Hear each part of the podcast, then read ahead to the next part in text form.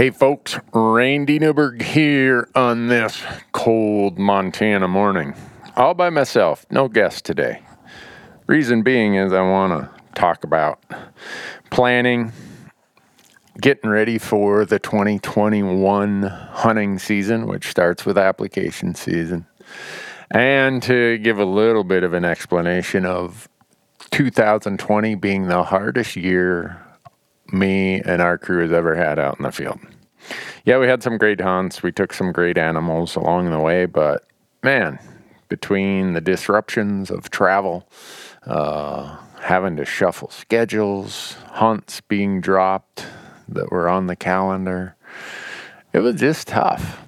And then, I don't know about all of you, but twenty twenty was the windiest year of hunting I've ever had. The only thing that I despise more than hunting in the wind is hunting in the rain. So it could have been worse. But uh, in spite of it all, we had a great season. We got some cool stories to tell. And uh, our entire crew, everybody made it healthy. And that's the most important part. If all, if twenty twenty, the the low points are just the fact that we had to hunt with a lot of wind and maybe cancel a couple trips. If that's the worst that comes out of twenty twenty for us, man, we're lucky. So I'm I'm grateful that uh, we we are all uh, doing well. Hope you are doing well also. But uh, anyhow, today I'm going to do a podcast about how we approach uh, an upcoming season in our applications, in our planning, in our strategy. And then we're going to give you a bunch of uh, things to think about, deadlines, uh, changes to look for when you start doing your applications for twenty twenty-one. And the reason we're doing this in late November is the Alaska deadlines uh, are in December. Uh, I'm trying to remember what it is this year, somewhere between December tenth and fifteenth. I'm doing a separate short podcast on applying in Alaska, so we'll give you those Uh, details in more depth at that time. But uh, yeah, it seems like one season ends, and uh, as quick as one ends, the other one is getting going, or at least you got to get going if you want to go hunting in twenty twenty-one. It's it's a reality of of what it's required. Uh, what is required if you want to hunt a lot of these western states for things that maybe you dream about. So Uh, all these application podcasts uh, are brought to you by GoHunt uh, and their Insider. Um, and so you'll hear us talk about that a lot because it's the main resource that we use for all this stuff. But before we get into all that, I want to thank all the other great companies that make this podcast possible. Um, I know before I do that, I should uh, I should have almost opened with an apology for the fact that we've had a gap in podcasts for a month now. Usually we release every two weeks, but I'm behind because of travel. And then uh, I ended up scheduling some podcasts, and we have this remote software that we started using as the result of COVID because it's just about impossible to have live guests anymore. Well, that software is having some flaws, and so I email them. I'm like, hey, what's going on? And they're like, well, yeah. Uh, so when you're working with really busy people as your guests, and you say, all right, on Tuesday morning, can I get two hours of your time? So they block out two hours of time on their really busy calendar, and then your software doesn't work. It's not like you can ask them, hey, can you be here tomorrow or the next day? Um You know, there are some of these people that, uh, let me look at my calendar. Maybe in March we can try this again. So no good excuse other than just out there producing content. So appreciate all of you uh, and your patience in continuing to follow our podcast. Uh, we've got some really cool guests lined up. Uh, just a matter of when we can get them on the calendar. Uh, hopefully we can talk about things that are important to all of you. Um, but in the interim, you know, every year we, we try to get people out in the field, uh, sitting here in my studio right now. I'm looking at our, the why of our business. It says to promote self-guided public land hunting and create advocates for that cause.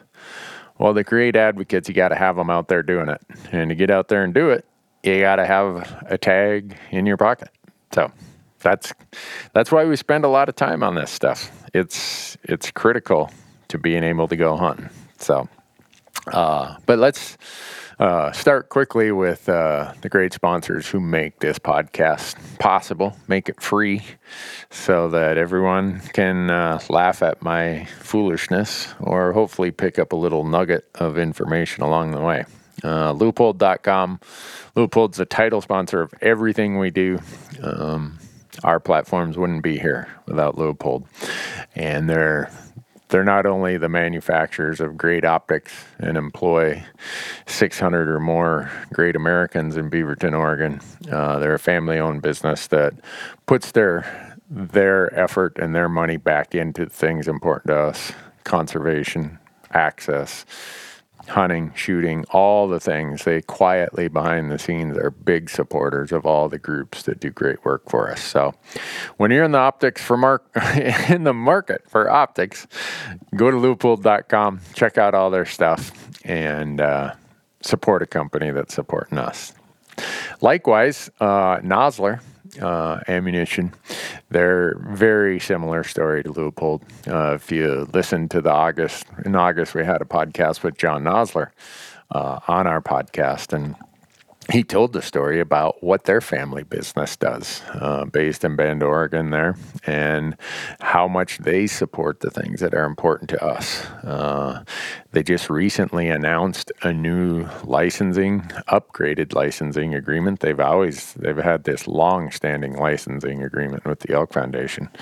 Uh, they're expanding on that. Um, so... They they want to do even more for the cause of conservation and access and things we love. So when you're looking for high-quality bullets, high-quality ammunition and components, uh, go to Nosler dot com. Uh, we use partitions, we use E-tips, we use AccuBonds. It just depends on the species we're hunting and the rifle that we're shooting. Um, so... Great stuff. Been around for a long, long time. Nosler dot com. And if you're like me, uh, my New Year's is always a seafood dinner. We don't, you know, we maybe do turkey at, at Thanksgiving or whatever, but it's seafood for New Year's. Uh, and our buddy John over at the Wild Alaska Seafood Box, uh, if you go over there and check him out, you'll see how he's connecting these small fishermen in Alaska directly to you, the consumer. And he knows these people. He knows these boats. He knows how they do things. He understands their support for sustainable harvest. And so he's trying to take the highest quality seafood product and get it right to your doorstep. So I suggest you do that. And if you do, and you use promo code Randy when you sign up, he's going to give you scallops, free scallops for the life of your subscription. So, wild alaska seafood box dot com. Go there, get yourself your, uh, maybe start the same tradition. New Year's Day, New Year's Eve, whatever it is, eat seafood and get it from our friends at the Wild Alaska Seafood Box. Mystery Ranch, well, where to even start with Mystery Ranch? We've done a bunch of videos about how we use their packs. Uh, this year, I've used their packs to haul out my Colorado Bowl, uh, Ty, our sweepstakes winner, haul out his New Mexico Bowl, Wyoming deer. It's, yeah, we just, we get so much benefit and use out of the packs. Uh, they're perfect for what we do. And uh, a great company based right here in Bozeman, Montana. Um If you want to buy a Mystery Ranch pack, go to the Go Hunt Gear Shop, go hunt dot com, and click on Shop, and then you can select by brand, select Mystery Ranch packs. And when you check out there, you will get ten percent off any items that aren't already on sale. Uh, there's a few things that I think that are exempt, but most items that are, you know, if if they're already on sale, they're not going to give you another discount, but uh, it's a great way to save ten percent on pretty much everything in your cart is by using promo code Randy. So go hunt dot com, go to the gear shop, get your Mystery Ranch pack there, use promo code Randy and save some money. And that gets us to Go Hunt. Uh, this podcast I'm going to talk about here, uh, just the overview, the approach, the strategy of how a lot of this stuff should should maybe be looked at, or how I look at it, I guess. And I've been doing this for twenty-five. This will be my twenty-sixth year of doing multiple states as a non-resident. Uh, the GoHunt Insider is the place to get this information. And maybe if you're looking for a Christmas gift, uh, maybe drop a hint that, hey, I could use or benefit from the Insider service. And when you go there and sign up for the Insider, go hunt dot com, use promo code Randy, and they're going to give you a fifty dollars gift card to use in their gear shop. So there you have it. The best strategy articles, the best draw odds, now three D maps that have all kinds of features that are unique to the map suite that uh, GoHunt has. Um, just uh, really, really good stuff. As we go through all these podcasts, starting with uh, Alaska, Wyoming, Arizona, blah, blah, all the way down the line, uh, you'll see why we get so much value out of the Insider. So promo code Randy, uh, save you some money, or at least get you a fifty dollars gift card when you sign up for the Insider. And that's who makes all these podcasts about drawing and applications possible. They ask us to do these. Um, we ask them. I don't know if they ask us. It's, it's kind of a, a symbiotic relationship where we, we're on the phone and emailing all the time about this and that, thinking about, oh, did you know this change? Yeah. How do you think that's going to affect things? Da, da, da. So uh, I'm going to jump into this here and uh, just kind of where we're going to go with these application podcasts is that you're going to have this overview uh, in this, this one here. And in this one, I'm going to talk about changes for this year. Uh, some things I, I know that some of the states have already changed, how that's probably going to affect things. It's the way you should maybe look at it in your strategy.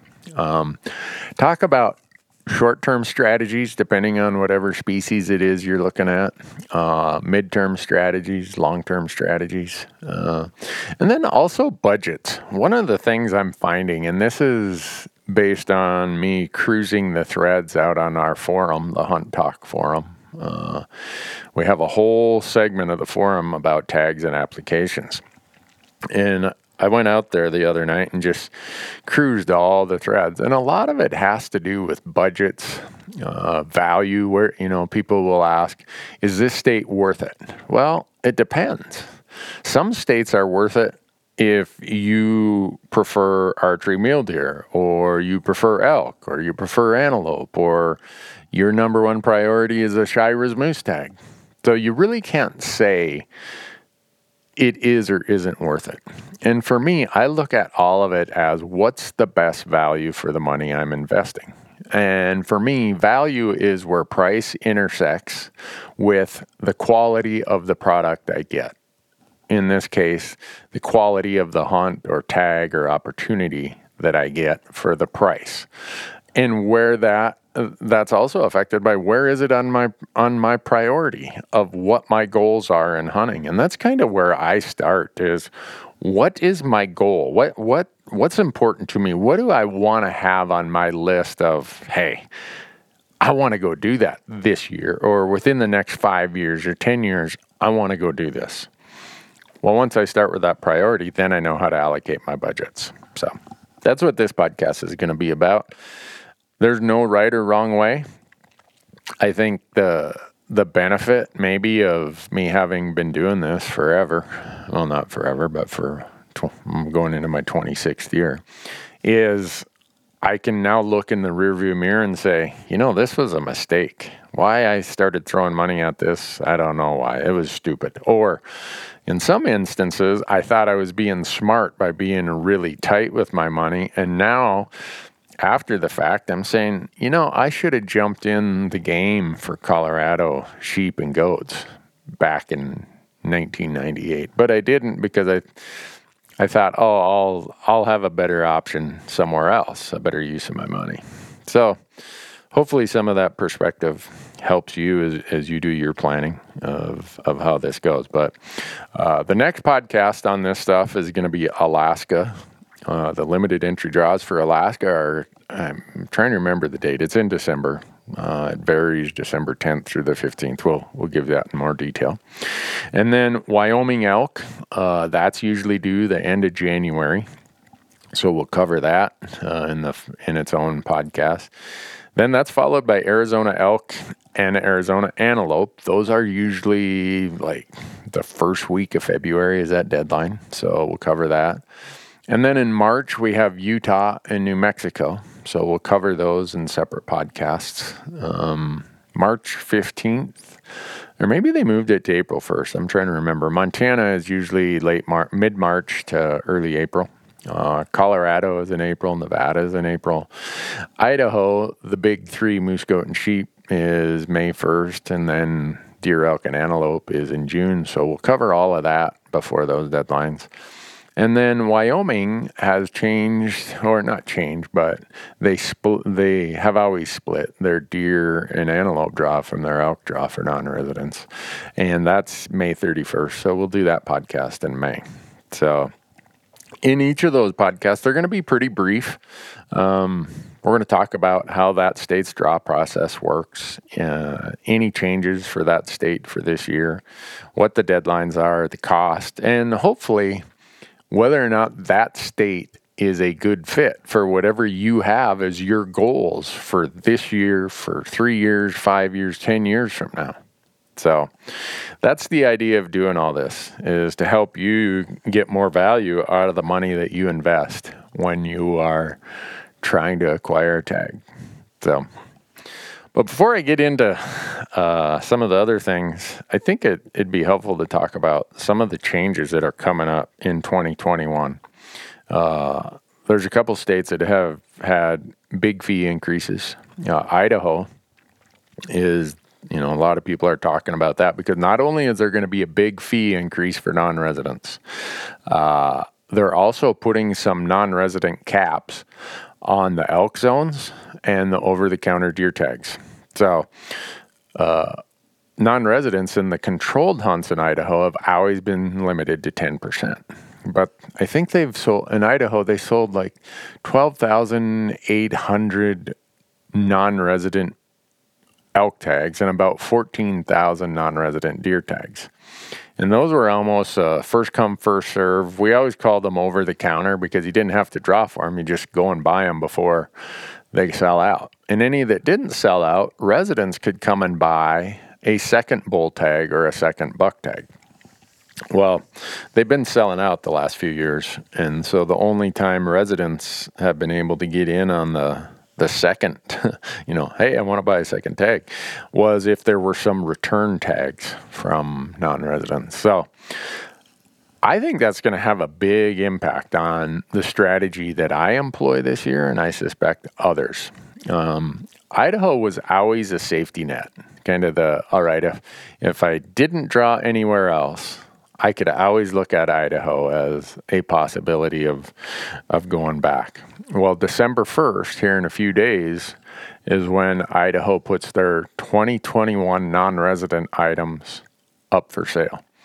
And it'll be interesting to see how quickly those sell out. Now, maybe because of the big fee increases, they won't sell out. Or maybe they will because people are concerned that with the new caps and how that's going to make it harder for non-residents to get their tags. Maybe that's going to force some people to go and buy them sooner. I'm not really sure. I think what happens if I observe big changes in other states that have happened previously, you have kind of this one-year spike or this one-year valley where things kind of change a lot. And then after that, the second and third year, it kind of flattens out and it becomes a bit more predictable. But it's forcing me to think about, am I going to even apply in Idaho this year? Uh, I've usually done a Shira's moose application there. But when I look at, all right, a big increase in the non-resident license fee, a big increase in the tag fee, a big increase in the application fee, plus I have to pay a transaction fee on top of all of that. Do I really want to invest all that for some pretty low draw odds in the controlled hunts as a non-resident? I don't know. Um, it certainly causes people when they're adjusting their budgets and cre- and determining what the value is of their investment to look at Idaho as, hmm, the value of Idaho of that investment might have went down. Now, if you're one of those people who every year you hunt elk and you hunt deer in Idaho and you go buy that license and you go buy that tag, well, then for sure, jump into these controlled hunts because you already made the investment in the license. But the fee increases and the new caps in Idaho are going to change things. Uh, Utah, they really ramped up their non-resident tag fees this year. Uh, they kind of did it last year, but it didn't take effect till after last year's draw deadline. So uh, the increase in the non-resident hunting license is only like twelve bucks or something. And then there's like a five dollars increase in the application fee. But where they're going to really hammer you is the tag fee. So most non-resident tags, deer, elk, antelope, bison, moose, sheep, all that, are going up thirty to fifty percent. And Utah is a place that has a lot of non-residents with a big sack full of points. So I don't know if that's going to cause any people to drop out. I think if anyone's going to drop out based on those fee increases, it's going to be people with lower at lower point levels who are just going to say, you know, I've not made that big of an investment in Utah. I'm going to walk away from my little investment I've made. Whereas people who have been at it, like I have for, I think I've been in the Utah game now for twenty, this will be my twenty-third year. Uh, I'm not walking away from twenty-two antelope points. I, I'm just, I'm not. And it was eleven or twelve years ago that Uh, Utah allowed non-residents to apply for every species there. So there's a ton of non-residents who have points for moose and for deer and elk and antelope. I don't know if people will be willing to walk away from that even with the fee increase in the tags. The, the, the cost to get in the game, the license itself and the application fee hasn't increased that much. So I don't think you're going to see as many people discouraged with the Utah fee increase as you are with the Idaho fee increase. That's just my prediction. Um, Colorado. We saw it a little bit this year with the, the later deer season dates. Um, I think in twenty twenty-one, with these super late deer season uh, dates for third and fourth season, I expect a lot of people who've just been on the sideline buying points to burn them in twenty twenty-one. Because one of the concerns is that with these really late rut hunts that Colorado will be having across pretty much all of its prime mule deer range, people are saying, you know what, they're going to knock down the age class and my points aren't going to be worth as much two or three or four years from now, so I'm burning them now. So I would expect that the, a combination of two things. Uh, Colorado Parks and Wildlife is lowering the tag numbers for the third and fourth seasons because they know that they're going to have a higher harvest percentage. So to keep their buck harvest the same, if you have a higher percentage harvest, then you better have fewer tags. So we're going to have fewer non-resident tags that we're competing for. And you're going to have a bunch of people jumping off the sidelines and actually applying for tags. And so I think this year you're going to see a huge spike in what amount of points or the number of points it takes to draw some of these third season tags in Colorado. Um, just, I bring that up so that you set your expectations accordingly because draw odds are always based on the prior year. Well, when you see a big change coming, you should be thinking about, hey, last year's odds, okay, it took four points to draw that third season tag last year. Well, there's fewer tags in the upcoming year, and the season dates are in the prime part of the rut. It's only reasonable to expect that that's going to be a much harder tag to draw. Maybe it goes from four points to eight points. I I just, I say that because a lot of times frustration with these non-resident systems is a function of unmet or unrealistic expectations. So don't have unrealistic, unrealistic expectations by ignoring the facts that are available to you.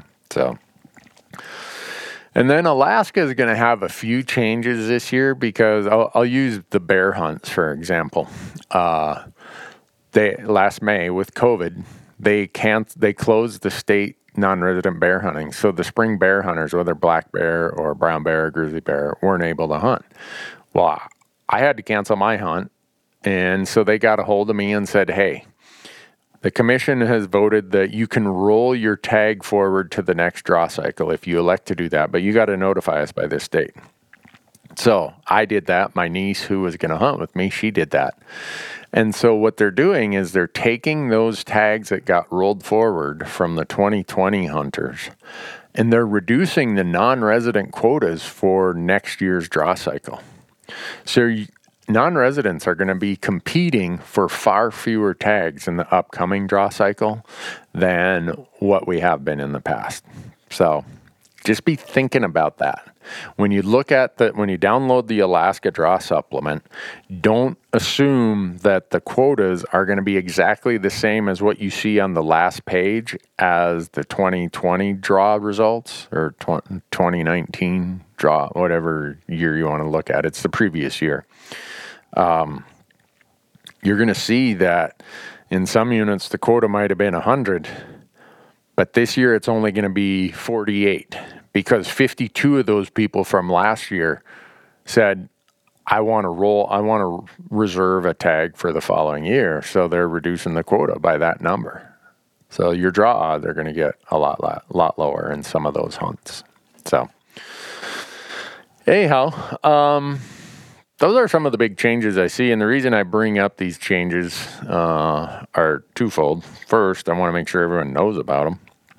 Uh, and second, I think these changes are, every year there's, there's some of these changes. And it shows you that when you jump into this game and you start making investments and buying licenses and building points, you're buying into something today that is going to likely change before you get around to building enough points that you get a tag, or as we call it, burning your points.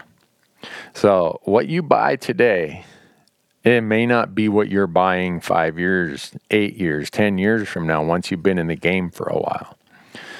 The only thing we know is things are going to change. Now, sometimes those changes are beneficial, but more often than not, they are frustrating to the higher point holders who have been making these investments. So just want people to understand that these games change. Nothing is static when you're talking about, well, life in general, but uh, state government. It just is how it is. So um, I now I'm going to quickly, I don't know, quickly, I'm, I'm going to dive into this thing that I call budgets. Uh, most of you know I'm a C P A, so budgets, I'm kind of the Charlie Daniels of the spreadsheet, right? Uh, and I I look at budgets, budgets of time, and budgets of money. Uh, and I don't want to discourage anybody from applying and possibly building points in these Western states, because a lot of the best hunts that we dream of, it it requires that you play these point games. Or you say, you know what, I'm not going to play those point games. And when you say that, you're then saying, I'm not going to get an opportunity to go hunt in Nevada or Utah or Colorado or wherever it might be, or, you know, whatever state it is for whatever species. So it's a necessary, quote unquote, evil. There, every state has a pretty elaborate scheme of how they do it. And uh, when you have this much complexity and you have this many options, I, I focus on the intermountain states of Montana, Idaho, Wyoming, Colorado, Utah, Nevada, Arizona, and New Mexico, and Alaska. Those are the states we always focus on. And a lot of people say, well, why do you not focus on Washington, Oregon, California? Well, the reason I don't is because for the quality of the experience, of the cost involved, the crowding, the short season dates, uh, just a whole lot of other things. Those three states have a hard time competing in the value proposition to a traveling non-resident hunter of the previous states I mentioned. So nothing against those states. If you hunt there and you know the system and you can draw a tag there, go do it. You know, don't don't let my biases or, or my way of thinking keep you from applying in those states. Um, but the, the, this is just a reality you got to deal with. And when this is the reality, that comes to cost. And cost is an investment. So I I, view, I try to say, all right, how do I make something an investment rather than a cost? A cost is one-time money out the door that I don't get anything for. An investment is, okay, I'm putting money towards something that eventually I'll see some return on that investment. So I view all of this as more of an investment than I do a cost based on the way I approach it. And like I mentioned earlier, I did my first non-resident application in nineteen ninety-five. Um, that was, well, once we get into the twenty twenty-one cycle, that'll be twenty-six years ago. Well, when I was thirty, I didn't have nearly the financial budgets or the time budgets that I do now that I'm fifty-six. And so I understood that, and I had long-term goals. So I said, all right, I'm going to start with this little pot of money. And every year through, um, it was, I mean, I know how it is to sit down at home and look at your budget. And, okay, I got a mortgage payment. I've got this. I've got that. I've got that. And when you're all done, it's like, hmm, not a whole lot left there from my hunting budget. Uh, but I did a lot of things in the interim to, I, I would say it was... It, it took me about five years to really build a budget that could allow me to apply in all the Western states. So I say that for the person thinking about this, for the younger person who has family obligations and all kinds of other things. I don't have an unlimited budget. I never have had an unlimited budget for this.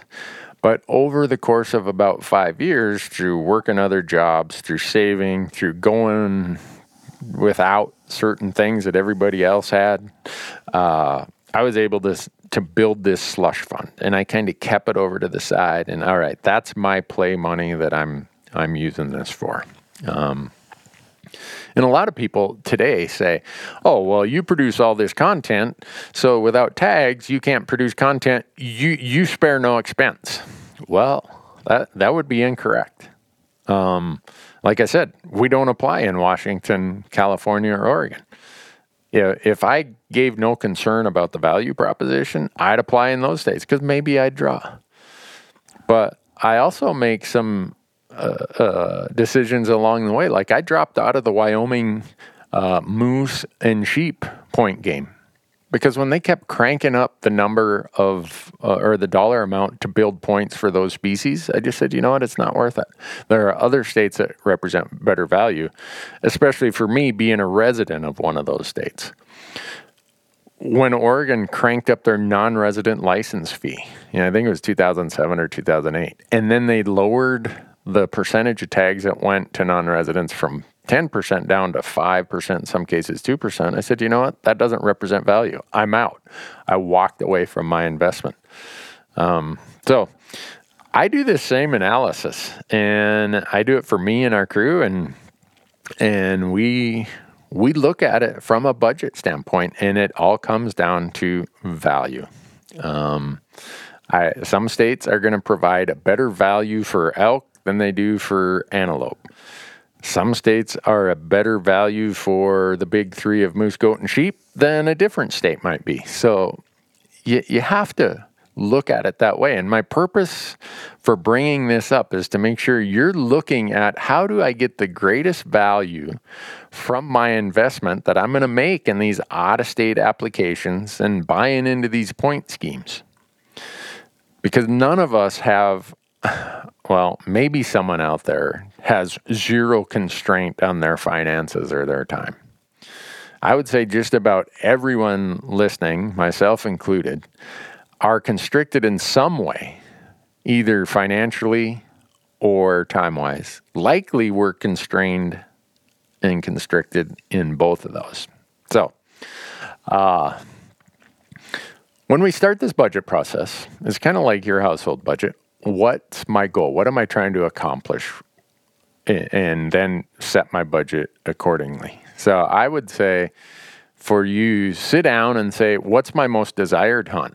Whether it's because of the species or the location and the landscape on where that hunt would happen, and say, this is my highest priority. And walk your way down to, okay, maybe it's Arizona elk, followed by Colorado mule deer, followed by Idaho moose. And so set your priorities. What are they? And then start looking at, all right, of my budget, which of those can I start chiseling away at or working towards? And once you start with that, then it will make it really easy to answer these questions we always get of, is this state worth it? Well, if you ask me, is this state worth it? And you're talking about antelope, Wyoming is an absolute slam dunk, no-brainer. Yes, yes, yes, yes, it's worth it. Or is Colorado worth it and you love to hunt mule deer? Absolutely. Not even a question. It is worth it. Now, if you love to hunt elk and you ask me, is Utah worth it? I might say, hmm. If you like to hunt crowded over-the-counter, maybe spike-only, some of those hunts, then maybe it's worth it. But if you're looking at one of these premium hunts and you're just starting out or you're at two points or whatever, you're going to be in that line for a long, long, long time unless you luck out and draw one of the random tags. So the point of going through that example is that there is no, an- what my answer would be to, is Wyoming worth it, might be different than your answer, or is Utah worth it? And the reason being is we're each going to have different priorities of what we want to accomplish with our hunting. So, and know that each state might represent a different value for this species than it does for the for a different different species. Nevada archery mule deer is an unbelievable value compared to Nevada elk, mostly because non-residents are going to be older than Methuselah by the time they draw a Nevada elk tag anymore. But you can draw a Nevada archery mule deer, if not every year, every second or third year. So an elk hunter is going to value Nevada differently than the archery mule deer hunter.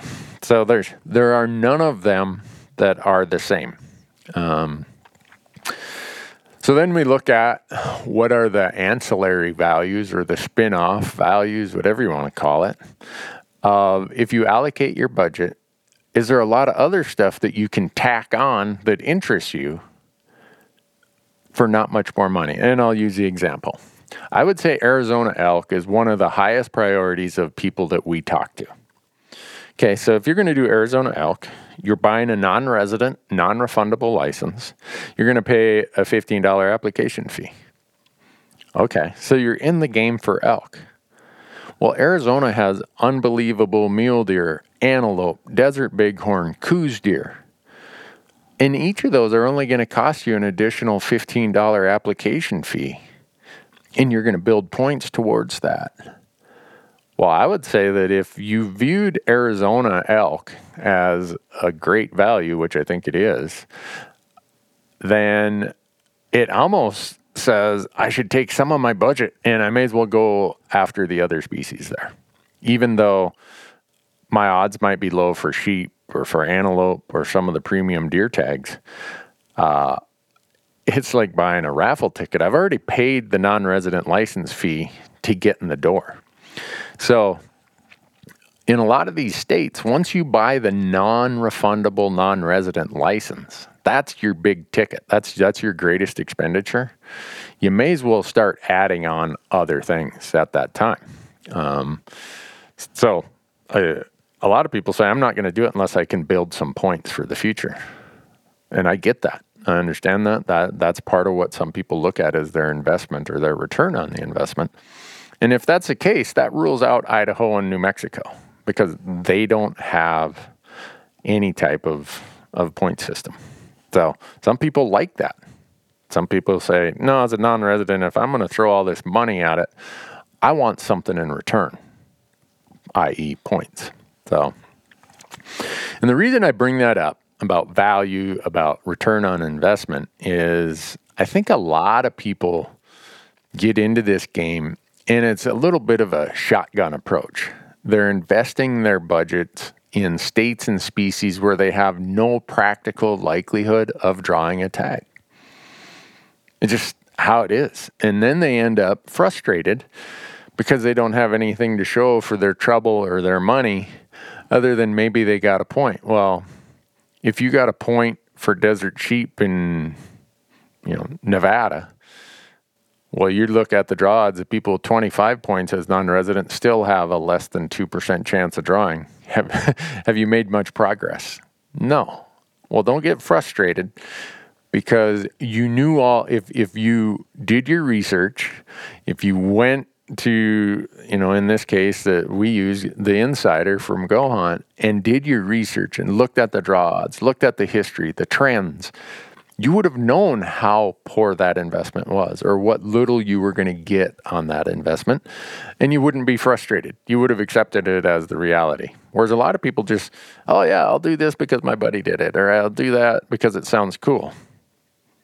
This is this is getting more and more competitive every year.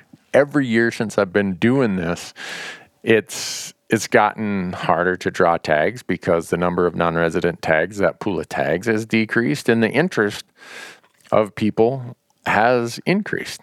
So be thinking it through, I guess. Is uh, I've said that multiple times, but I want to make sure that people start thinking this stuff through. Now, the the, the last thing I'm going to cover is what's how do you build a short-term, mid-term, and long-term plan, and why does it matter? Well, your highest priority might be something you just say, you know, I absolutely want to go to Arizona and hunt elk. Okay. When I get into this, you'll see that I think that Arizona, if you're a rifle hunter and don't mind hunting the late rifle seasons that start the day after Thanksgiving, well, elk could be a mid period, you know, like a midterm plan, something that takes four to nine years. But if you say, I only want to go to Arizona if I can hunt archery in September, well, that's going to be a long-term plan unless you luck out and you draw one of the random tags. If you look at the draw odds on Insider, you will see that those archery tags, the large proportion of them go to people with more than probably fifteen points. So that, the, depending on what license type, what season dates, there, there's a lot of things that change whether or not your your number one priority or two or three priority is a short-term strategy you got to think of, a mid-term strategy, or a long-term strategy. And which of those strategies can be supported by your budget. So uh, I...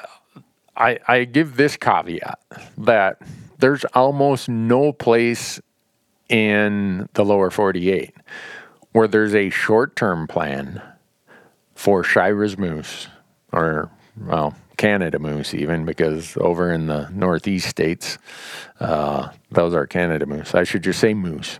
There's very few places, if any, where you have a short-term plan for moose, mountain goat, or any of the sheep species.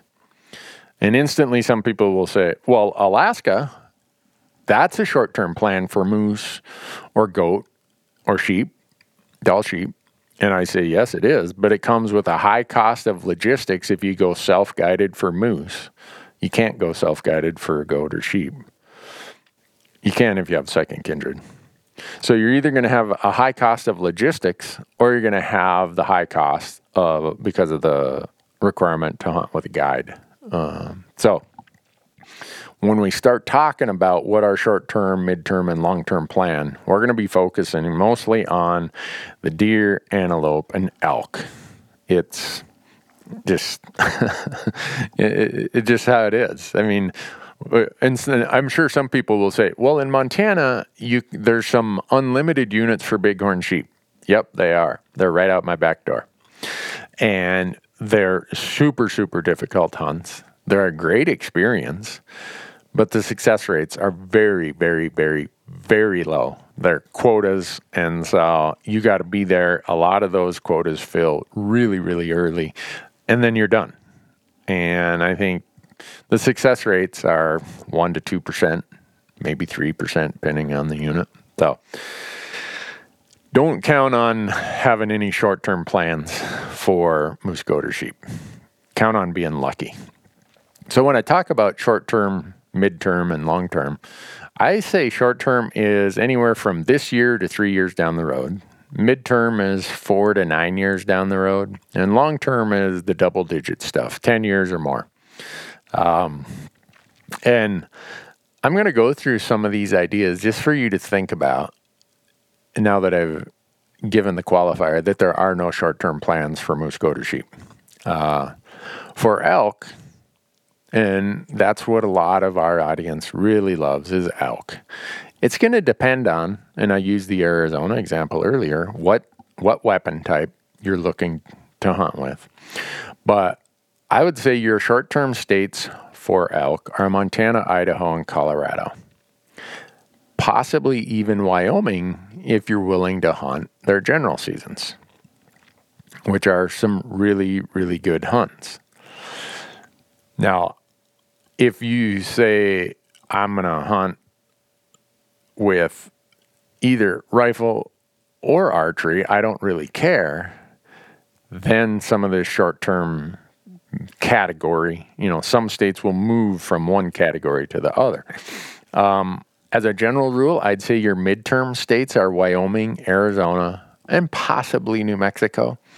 Uh, New Mexico, you got to buy the non-resident, non-refundable license, and as self-guided hunters, we're capped to six percent of the total tags, so there's, the pool of tags is not that big in New Mexico, and it takes quite a bit of luck to draw. So New Mexico is getting closer to being a long-term plan than it is a midterm plan um, when, when we talk about elk. And then I would say the long-term states for the controlled hunts or the limited entry hunts in Utah, that's definitely a long-term situation. Uh, Nevada is a long-term situation.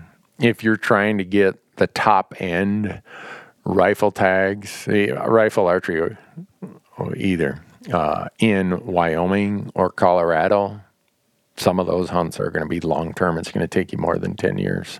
Um, but I think you could... You could make the case that Colorado and Wyoming, because Colorado has the over-the-counter tags. Uh, this year, I went on a first-season hunt in Colorado, and I shot a bull. It was a remarkable hunt in the aspect of the weather was great. Season opened October tenth. Because all of the first-season rifle hunts in Colorado are on limited entry, there weren't a lot of hunters in the woods, and I drew it with three points. So that's why Colorado, I can make a case that Colorado for elk could be a short term by over-the-counter or some of these easier-to-draw first rifle tags. Maybe it's a mid-term strategy, or maybe it's a long-term strategy because you're trying for some of those really top-tier units up in the northwest part of the state or some of the more cherished tags.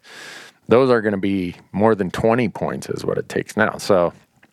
uh Again, with Wyoming, with Arizona, I could move Arizona from a midterm to a long-term, like I used the example earlier. Wyoming, I could make it short-term, midterm, or long-term, depending on what unit and what type of hunt you want to have. And that's where information is so critical to making these decisions.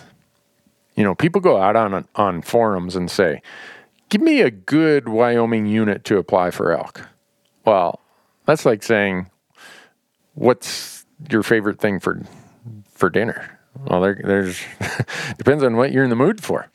Uh, so information is critical to all this, and that's where we go back to the insider, is all this is right at my fingertips. And, yeah, you can get all this information from the state agency websites. You got to dig around here, dig around there, and you got to do your own spreadsheets. I used to do it. I would spend days and days building spreadsheets, clipping articles, saving this web article, that. It, now it's all right at my fingertips. Easy, done. So that's kind of my analysis of elk for midterm or short-term, midterm, long-term. And know that sometimes you can have a short-term goal and in the process be building points towards long-term. So Colorado, you can jump in the game, you can apply and get a point building towards your midterm or long-term plan, but you can go do an over-the-counter hunt that same year. So it's not all one or all the other. But if you're looking at the top, top end hunts, those are going to be pretty much all long-term hunts when it comes to elk. Then we get to mule deer. Um, I would say the short-term states are Montana and Idaho and some areas of Wyoming. And the some of the archery over-the-counter mule deer in Arizona. Those are the places where it's short-term. Even there's even, I would say, possibly Nevada, possibly Colorado, if you're an archery hunter. Those could also be short-term. There, there's places in Nevada and Colorado that you can draw every third year uh, as a non-resident for archery mule deer. When you get into midterm stuff, I think there you're talking them. Possibly some of the archery hunts again in Colorado and Nevada.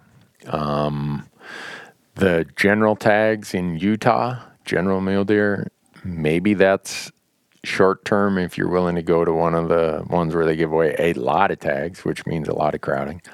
Uh, or you want to be a little more selective. Maybe Utah becomes a mid midterm four to nine year period. Same with Wyoming for mule deer. Uh, four to nine years, I think there's some really, really good hunts that can be had in that midterm category in Wyoming. And then there's the long-term stuff where if you're trying for the Henry's Mountain or the Ponce Gaunt or the Arizona Strip or Colorado Unit forty-four or Nevada Unit one thirty-one, I mean, you know, Wyoming's premium late, late seasons, all those are double digits times two sometimes. Uh, but if you're a mule deer nut, you know, maybe you just say, hey, I've got a short-term plan and my budget allows me to say I'm going to Idaho every year or I'm going to one of the easier places in Wyoming every year and then I'm going to build points in some other state. Just know what, what the short-term, midterm, and long-term possibilities are. Um, and then antelope, antelope has so many different variables to it because there are huge differences in many states between the draw odds if you're an archery hunter versus the draw odds if you're a rifle hunter. Um, I would say if you love antelope like I do and enjoy eating them as much as I do, Wyoming and Montana are going to be your short-term states. And that's just due to the total number of tags issued. And yeah, right now we're in low cycles for pronghorn in both those states. But even at their low cycles, those states give away a lot of tags. Now understand, Wyoming has some units that would fall in that midterm four to nine years. And then even its highest end hunts are going to be long-term, double-digit tags for pronghorn in certain units in Wyoming. I will never do that because I know that if you can negotiate the private-public interface, the same quality of bucks exist in units that take two, three, four, five points as take maximum points. It just is a little bit harder of a hunt. At times can be a little more frustrating. Um, if you're an archery hunter, that's where things get easy. It's easy to build a short-term plan if you're an archery antelope hunter. You got Colorado, you have Idaho, you have Montana. Even some of the Utah non-resident archery hunts are right there at the short-term side of things. Now, if you're a rifle hunter, um, you're going to be uh, at uh, your, your, your midterm options are going to be Colorado and Wyoming. There's a lot of places in those two states that you can draw between four to nine points. Um, now, the long-term options, like I said, there are some units in Wyoming, a couple in Utah. And all the units in Arizona and New Mexico that I'm aware of are going to be long-term options. I mean, I look at how many points it takes in Nevada, Arizona, New Mexico. I've been applying for antelope in Arizona since nineteen ninety-seven, I think. I've drawn one tag, and it was an archery tag. Now, New Mexico, I've I always apply in the archery pool. I, I I take that back. I put my first choice as a rifle usually, and then my second, third choice as archery.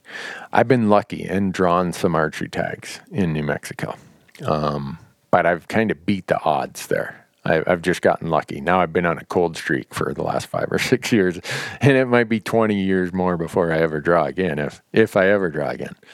So my point is, if pronghorn is your passion, Arizona, New Mexico, most of the Nevada options, regardless of the weapons type, I don't care if it's archery or or rifle, you're looking at double-digit points to have a realistic expectation. Yeah, everybody's going to somewhere along the way beat the beat the odds, but uh, don't expect that in those three states.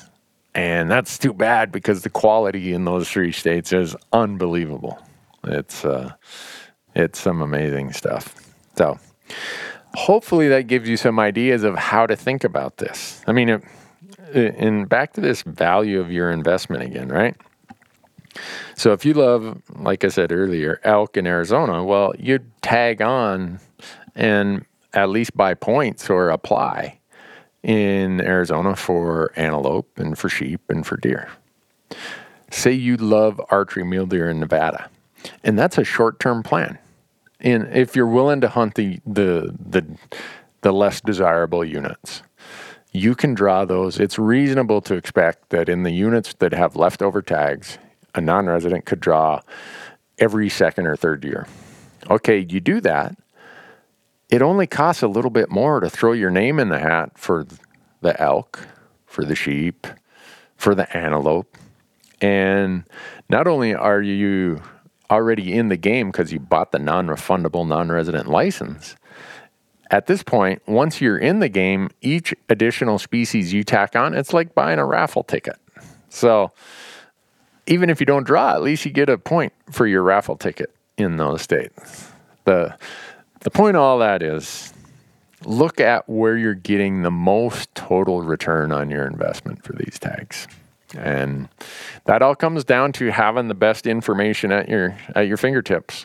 And you hear us say it all the time, and the reason we say it is because we believe in it and we use it. I mean, I was using the Insider when they first came out before I ever had a relationship with those guys. And it was the best money I was spending because of how much information was there, how much time it was saving me. And every year they improve it. They get, you know, like I said, their strategy articles are the best out there. Brady and Trail and those guys who write those strategy articles. What I just touched on here, they go into deep, deep detail. And uh, then draw odds are good, but trends in draw odds are worth way more than just one year standalone by itself. I, I spend so much time tracking draw trends more than I do last year's numbers. I I spend way too much time on this stuff. But again, that stuff is all right there at your fingertips. Um, so I want to thank them for making these application podcasts possible. They're the ones who are telling us, go out and do this, because you want more hunters, you want more advocates for the cause of public lands and public land hunting. So do we. So let's do this.